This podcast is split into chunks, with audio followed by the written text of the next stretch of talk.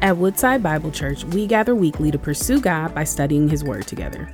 How can Christians find the motivation necessary to overcome the challenges of our modern culture and continue the mission that God has called us to?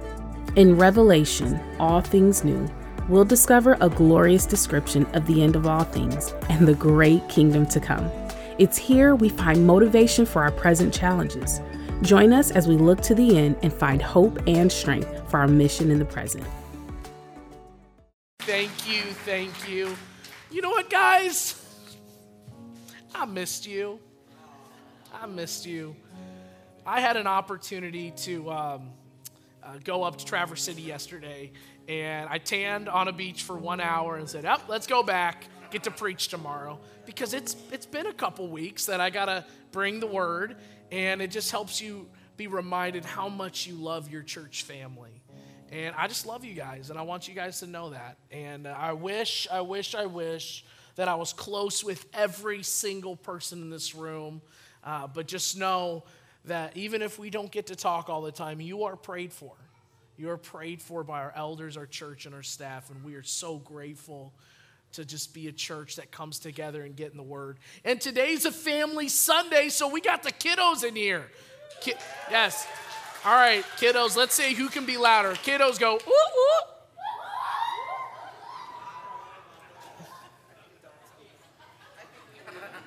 Adults, let's show them how it's done. Wow, okay. That was that was very strong. Okay. It's on you. Raise the kids up on how the way they should go. So, starts in the home. We talk about that. But I had someone last week come up to me and say, Pastor, that was one of the best sermons you've ever preached. I thought about it. I was like, it was a video message. Like, come on now. Really? All right, let's jump into it, guys. So, we've been talking end times. This is week two in our series, Revelation, All Things New. And I'm excited because when you think about Revelation, so often people think about the when. Okay, when's he coming back? when's Jesus returning? And, and, and, so often we forget about the what. And the what is what will happen and what is this going to do in implications to our life? What will it be like when Jesus returns? And so it's so important for us today as a church to be affected, to be changed by the fact that when Jesus returns, no matter when it is, no matter which view on end times that we possess, whether we possess an end times lens of, uh, of postmillennial or premillennial or amillennial or dispensationalist, whatever view we have, maybe some of those words mean nothing. That when Jesus returns, when he comes back, what will happen? We'll all be made new. All things will be made new. And so, even though we live in a world where it's like the Christian doom is happening, the United States has changed, and the amount of people that are giving their lives to Christ or not giving their lives to Christ is waning. And, it's easy to get cynical, and I see it, and I watch it, and I know it. It's easy to just see this, this doom and gloom when we as Christians are called to have a different disposition. We just see things different. And so, no matter where we are on the spectrum of our view on end times, we all can agree by the end of the story that Jesus is coming back. And that when Jesus returns, he's going to put everything in the way it's supposed to be. And our bodies, as broken as they are, and our minds, as broken as they are, and our checkbooks, as broke as they are, everything will be made as it was always intended to be. Why? Because Jesus will defeat God's enemies. He's gonna win.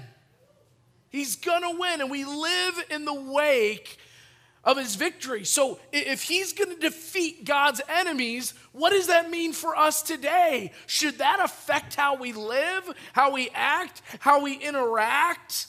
Absolutely, it should.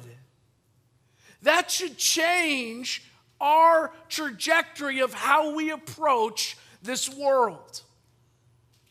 Be- because if that's the case and we live in that victory, it should only encourage us to, to live and be missional in a certain way.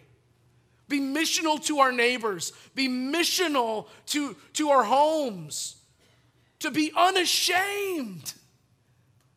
You know, we live in this, this, this post evangelistic stage where people think, man, I, evangelism, I ain't doing that. Going telling my neighbor about Jesus, or, or going telling my spouse, or, or going and telling my friends and coworkers. We live in an age where people are like, hey, you just do you. You just do you. I'm not going to bring it up. If you bring it up, yeah, I'll talk about it. But what we see is that if we believe that Jesus is returning, it should impact the urgency that we live with for the world impact how we approach each conversation. And, and, so today I want to see I want us to see two things about the second coming of Jesus that should impact our lives. That should impact the way we live. And the first one is to see the victorious king.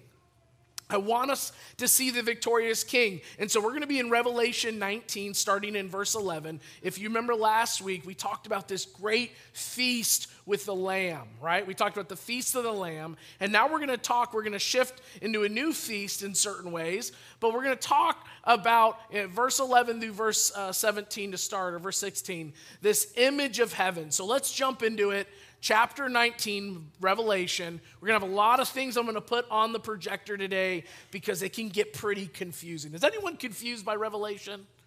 I know we got it all figured out. I, I, trust you guys have got it figured out. Come tell me after church, and, uh, and I'll uh, finally be enlightened. But this is what it says Then I saw heaven opened. Remember who wrote Revelation? Anyone remember? John right? So John saw heaven opened. Okay, uh, was there another time that he saw heaven? Does anyone remember another time he saw heaven? Nice try, Courtney. I love you. Revelation chapter 4. If you remember Revelation chapter 4, the heavens opened up. I want us, the reason I point that out is because we're going to come back to that.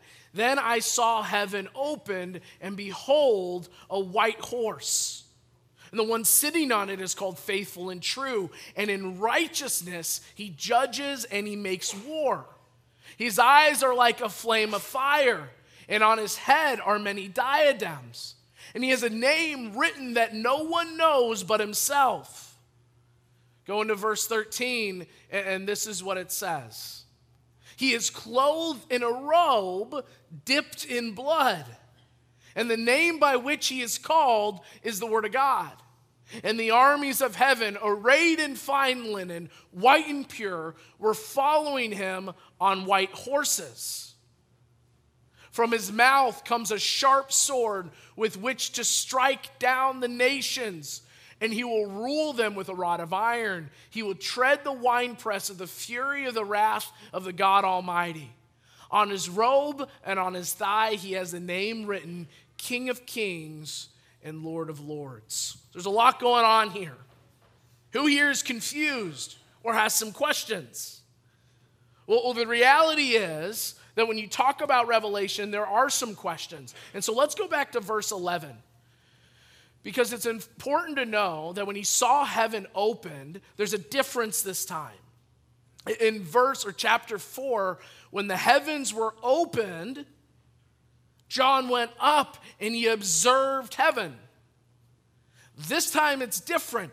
When heavens are opened, the heavens aren't just him going up to see, the heavens are opened, and now Jesus is returning.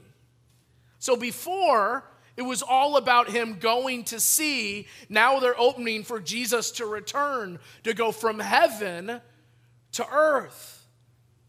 Now, as the heavens open, the time is coming for the end. Finally, the time has come. And you see here that he's faithful and true, and in righteousness, he judges and he makes war. And it's important to know that this is speaking on his motive. Think about the world powers at the time right now. What do we see? We see war with Russia. Why does Russia choose to go into Ukraine? Is it pure motive? Why do we have these tensions between China and Taiwan? Why do we see these things? Is it because they just love the Taiwanese and they want to minister to the eh, eh, motive has never been truly pure with world powers, right? And even at times where we think it is, maybe it's not. Well, the one we have as faithful and true is completely righteous and he judges with complete faithfulness and accuracy. He's got good motives. He's got the right motives. And so when he comes to make things new, he has this white horse. And this is this beautiful image of a conquering warrior. You see this in ancient Rome and Greece, that, that an image on a general or a king on a white horse is an image of a, a victorious conquest. It's an image that, that he has victory in his conquest. And unlike, again, other leaders, he is one who comes with this conquest to judge the earth, to judge with righteousness and faithfulness. And, so I think about that.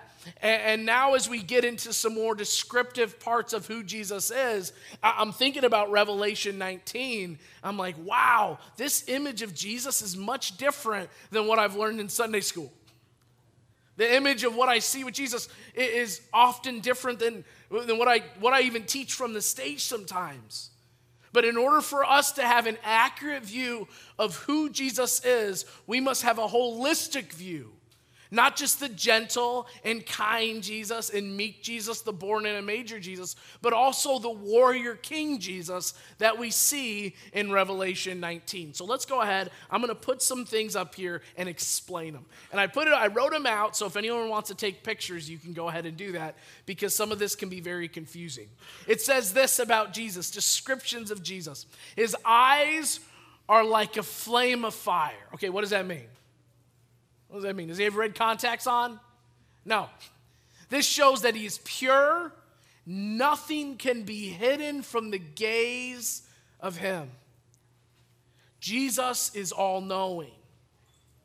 What else do we have? On his head are many diadems. His many diadems are a sign of his absolute authority, his dominion, his sovereignty.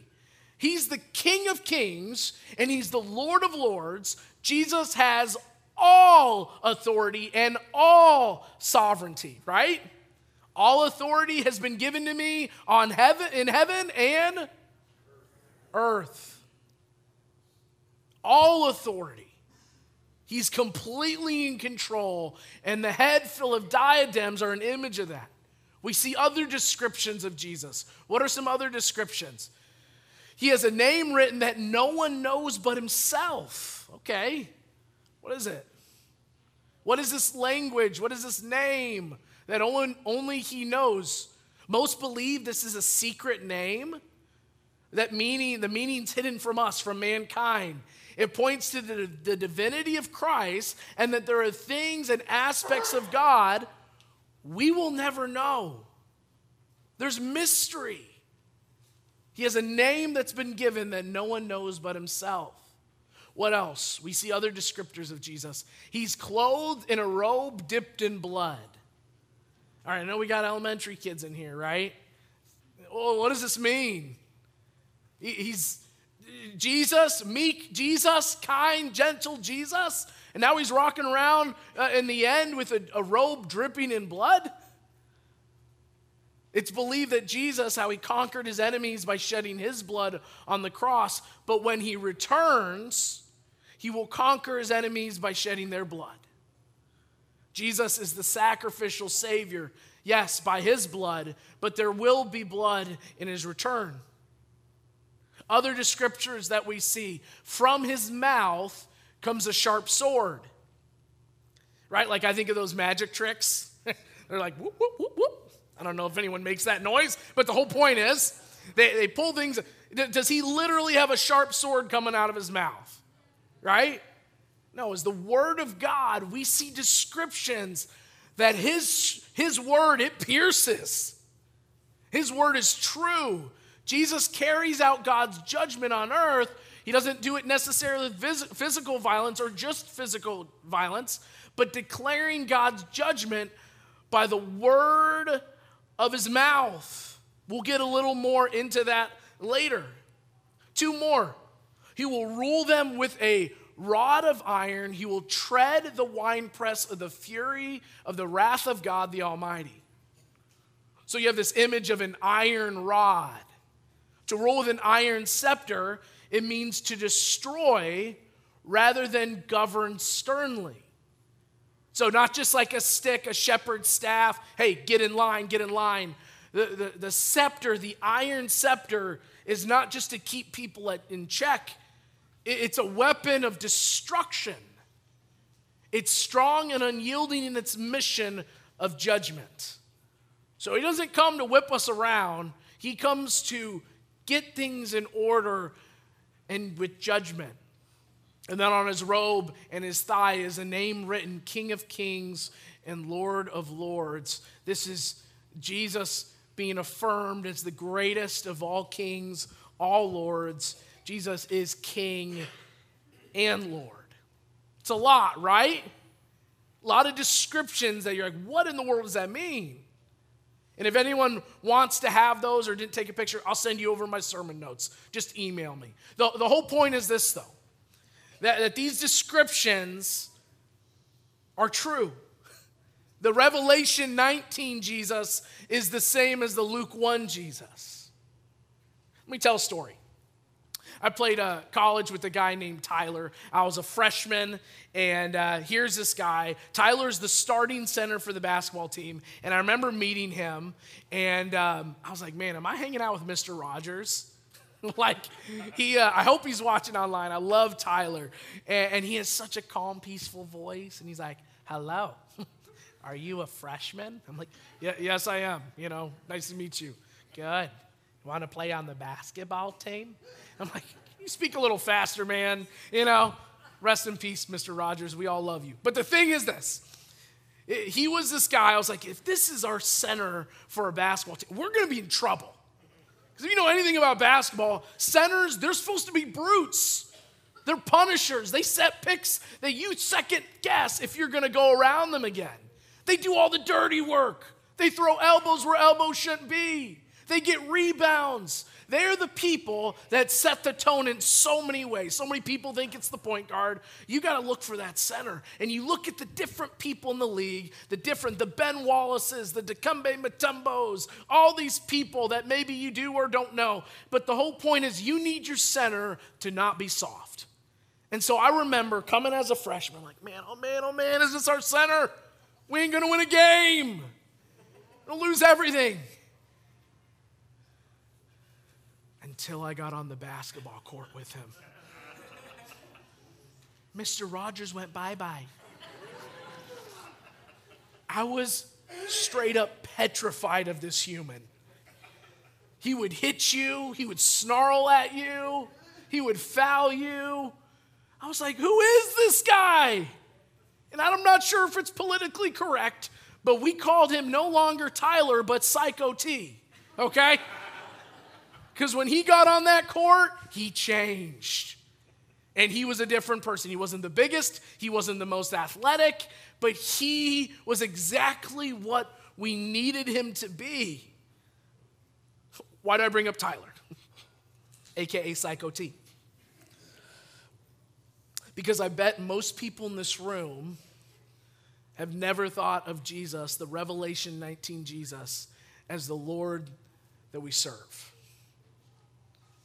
And we just completely skim over the fact that this is just as much Jesus as the kind, gentle, meek Jesus. You know, again, we predominantly see the washing feet full of grace, non judgmental, walking with a blue sash, Jesus. And that is all Him.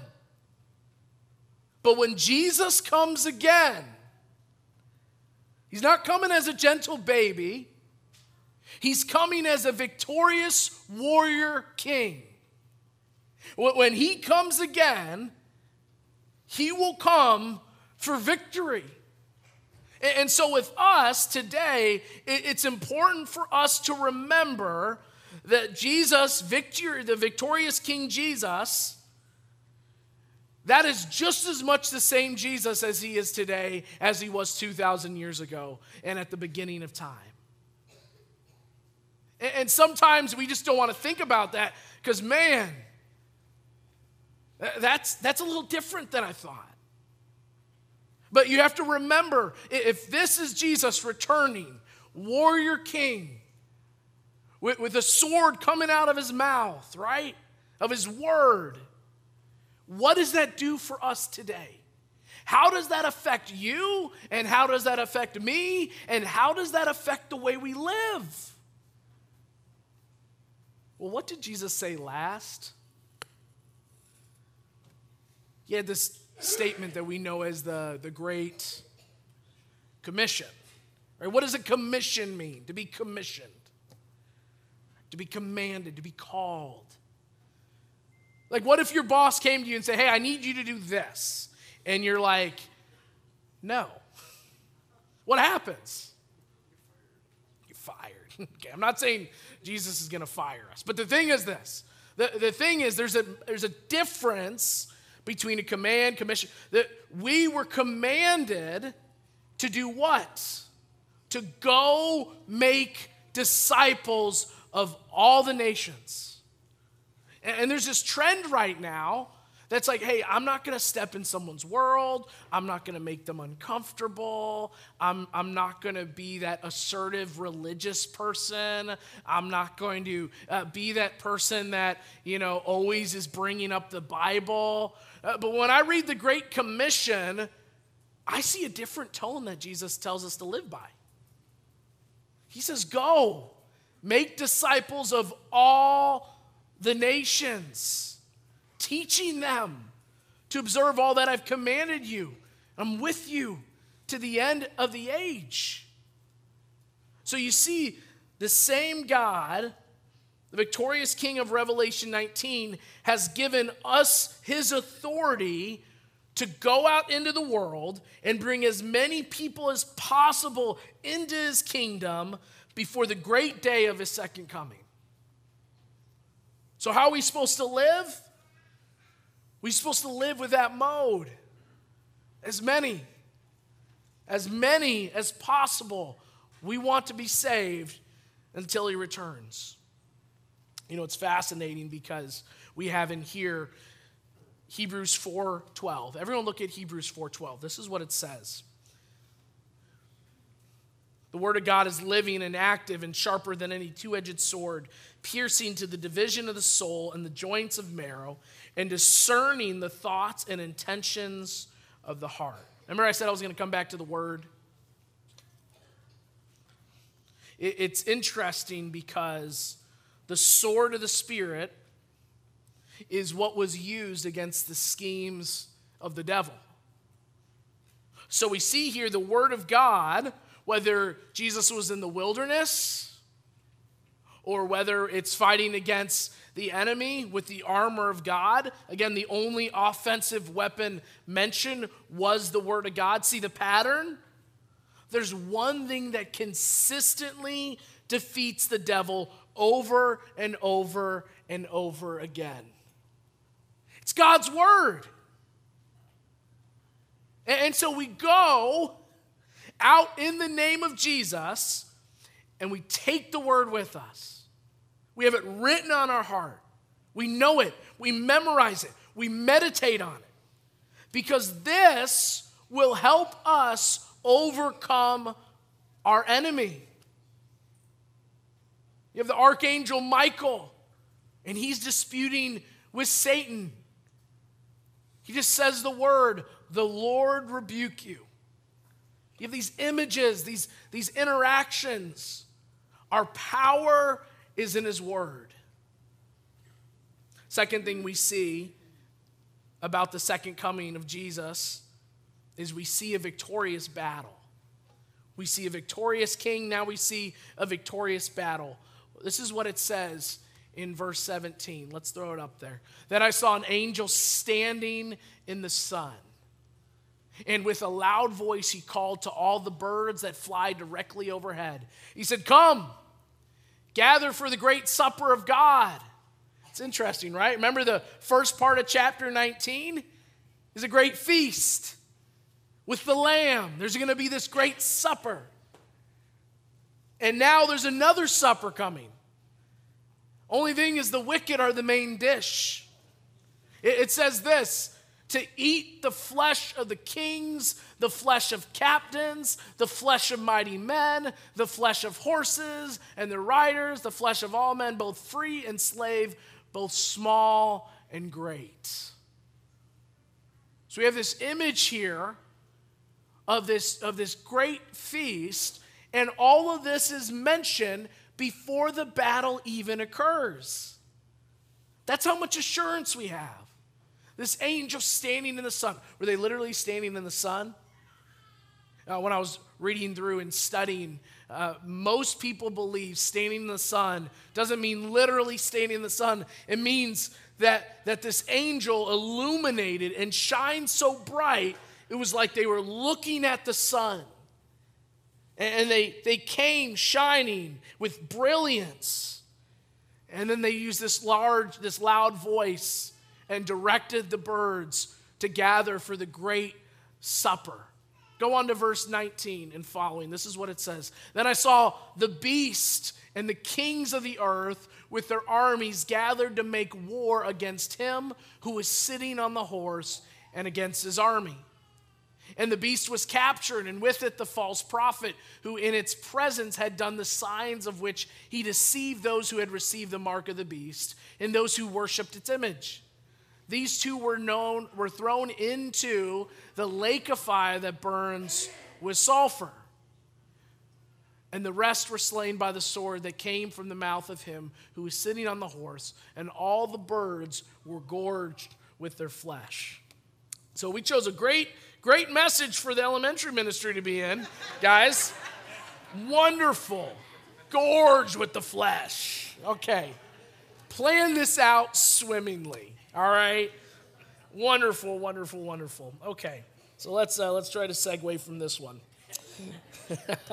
so we see this image, guys. This is Armageddon, right? This is a great battle. If you want to write a little note in your Bible, this this kind of is in in connection with, with Revelation 16. Right? In Revelation 16, we, we see this image of this great, great battle. And, and as we said, this feast that's happening in Armageddon that is about to occur, it's where the beast, the Antichrist, and the kings of the earth and their armies, they've gathered for war against Jesus and his armies. Right? And, so you see this the Antichrist has gathered the, the world's armies to come against the Messiah. And in this culmination, as we also see in Revelation 16, specifically verse 13 through 14, where the three demonic spirits were released from the mouth of the dragon, which was Satan, the beast, which was the Antichrist, and the false prophet, to assemble the kings of the world for this great battle. And so I think about this, this moment, and then here we have this image of Jesus and his armies. But do you notice something? What are, what are Jesus' armies dressed in? Does anyone remember? White robes, white linens. That's not military gear. If they're the armies of the Lord, shouldn't they have shields and swords and breastplates? Shouldn't they be dressed for battle? Not with Jesus. There's no need. This isn't a toe to toe battle like, oh man, Jesus is winning now. Oh, now Satan's winning now. Or, or, or we got to flank them on the side when the armies of the Lord go out for this battle, they don't even need to rock any gear because Jesus is going to win. It's not even a fight. The battle is over before it even begins. You read the Bible and you think, okay, you know, I've watched movies and, and cinematically this might happen and that might happen. No. The battle with the redeemed, those who are armies of heaven, arrayed in fine linen, white and pure, following him on the white horse. The battle's not dependent on them. The battle's not dependent on you or me. I'm not going to go hit the weights in heaven and get jacked. Hopefully that just happens automatically. Whoa, oh, okay, wow. or grow a couple more inches taller, right? the whole point is they don't fight in the battle, but rather walk in the wake of the battle victory. We're not needed to win because the battle is already won. So much so, hey, birds, get ready. You hungry? You're gonna be. There wasn't even a fight needed. This is significant because this should impact the way we live today. This should impact how we look at our own lives with victory and joy because the battle has already been won. Even though we haven't fully experienced this reality yet, we know that it's going to come to be true. We believe that. I love this verse from Colossians. This is what it says And you who were dead in your trespasses and the uncircumcision of your flesh, God made alive together with him, having forgiven us all our trespasses by canceling the record of debt that stood against us with its legal demands. This he set aside, nailing it to the cross. He disarmed the rulers and authorities and put them to shame by triumphing over them in him. Guys, the check cleared. Our debt has been paid. That weight that we carry, that shame, that guilt, it, has been covered. The record of debt that stood against us has been nailed to the cross. And I'm telling you guys, our debt, we got a long list. If you're like me, you got a long list. I have failed as a husband, as a pastor, as a father, as a Christian. And my debt is no different than yours. It still needs to be nailed to the cross. And he disarmed the enemy, put them in check by triumphing over them in him. That was the cross. But when he comes back, he's coming back as a warrior king. And the battle will be won, and we walk in the wake of this victory. Yes, we were all dead in our trespasses, but God made us alive together with him, clothed us with him. You know, I think about this time, Memorial Day, right? Memorial weekend. People paid a cost. They, they died for us. We, we know that. And, and, and even though certain generations have experienced war more than others, and I was thinking about it, if you're 50 or younger, you haven't had the same experience as those prior generations. You didn't have major world conflict to the same scale as a World War II, as a Korean War, as a Vietnam. There's always been wars happening, but never to the same scale. I was thinking about even myself. There's been war, but there hasn't been those massive casualties that prior generations have experienced. But that doesn't make their sacrifice any less important. That people have lived and served and died for us in our nation. I found this story that really spoke to me. And um, it was about a lady who was married. Her name was Clara Gantt. And Clara Gantt married Joseph Gantt of the U.S. Army. And he was shipped off to the Korean War in 1950. So soon after, she found out that he was captured and missing in action. So she constantly was checking in, seeing, hey, is he coming back? Is he coming back? Even though she continued to go to the government and check in any reports, anything new, they, they never had a report of, of finding him. And so she lived with the covenant of she was going to stay committed to him until death do us part. And she didn't know whether he was living or dead, so she never chose to remarry. And when she was 94 years old, his body was finally brought home. People were asking her, Why did you remarry? 94 years old, and you, you could have remarried. She said, Actually, Joseph said if, if he died to remarry, he said he wanted that for me. But I promised him till death do us part, and I never knew. So I was going to stay true to that commitment. She said she even paid for landscaping care that entirety, uh, the entirety of her life, because she wanted if he to come, if he came home, for him to not worry about any landscaping or honeydews, but just get his fishing pole and boat and go fishing.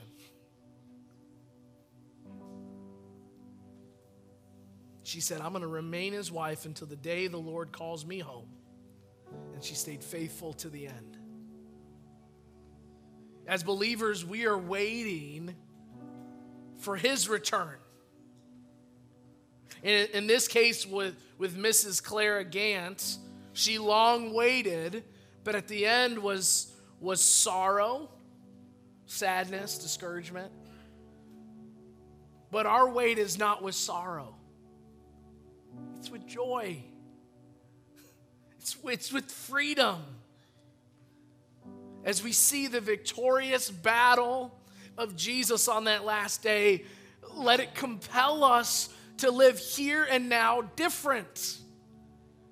Let's not live lukewarm, complacent, safe lives, but live courageous, bold, not afraid to be the hands and feet of Christ and so I'll come back to that question I, I, mentioned in the beginning. Does what we believe about the return of Christ impact how we live today?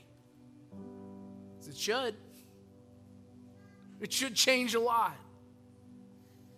Because that battle has been won.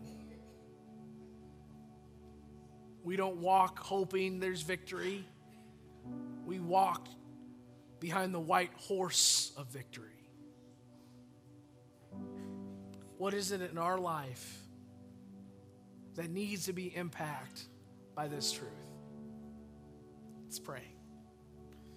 Father, again, we live under your authority in the victory. You are King of kings and Lord of lords. May that change how we live today. I think about this wife who was looking, constantly searching for information about her husband, eagerly waiting his return. We eagerly wait your return, but we also know that in this time there are many who don't know you, many who don't believe in you. Let not one go without hearing your name, hearing your gospel. God, use us, use your bride, use your church, that the world may hear about the victory we shared this morning. We love you. We pray this all in your name. Amen. Thank you for joining us as we study God's Word together. We would love to hear how God is moving in your heart and get you connected into the Woodside Bible Church family. Head to woodsidebible.org slash connect to introduce yourself today. Thank you for joining us as we study God's Word together. We would love to hear how God is moving in your heart and get you connected into the Woodside Bible Church family. Head to woodsidebible.org/connect to introduce yourself today. Thank you for joining us as we study God's Word together. We would love to hear how God is moving in your heart and get you connected into the Woodside Bible Church family. Head to woodsidebible.org/connect to introduce yourself today. Thank you for joining us as we study God's Word together. We would love to hear how God is moving in your heart and get you connected into the Woodside Bible Church family. Head to woodsidebible.org/connect to introduce yourself today. Thank you for joining us as we study God's Word together. We would love to hear how God is moving in your heart and get you connected into the Woodside Bible Church family. Head to woodsidebible.org/connect to introduce yourself today. Thank you for joining us as we study God's Word together. We would love to hear how God is moving in your heart and get you connected into the Woodside Bible Church family. Head to woodsidebible.org/connect to introduce yourself today. Thank you for joining us as we study God's Word together. We would love to hear how God is moving in your heart and get you connected into the Woodside Bible Church family. Head to woodsidebible.org/connect to introduce yourself today. Thank you for joining us as we study God's Word together. We would love to hear how God is moving in your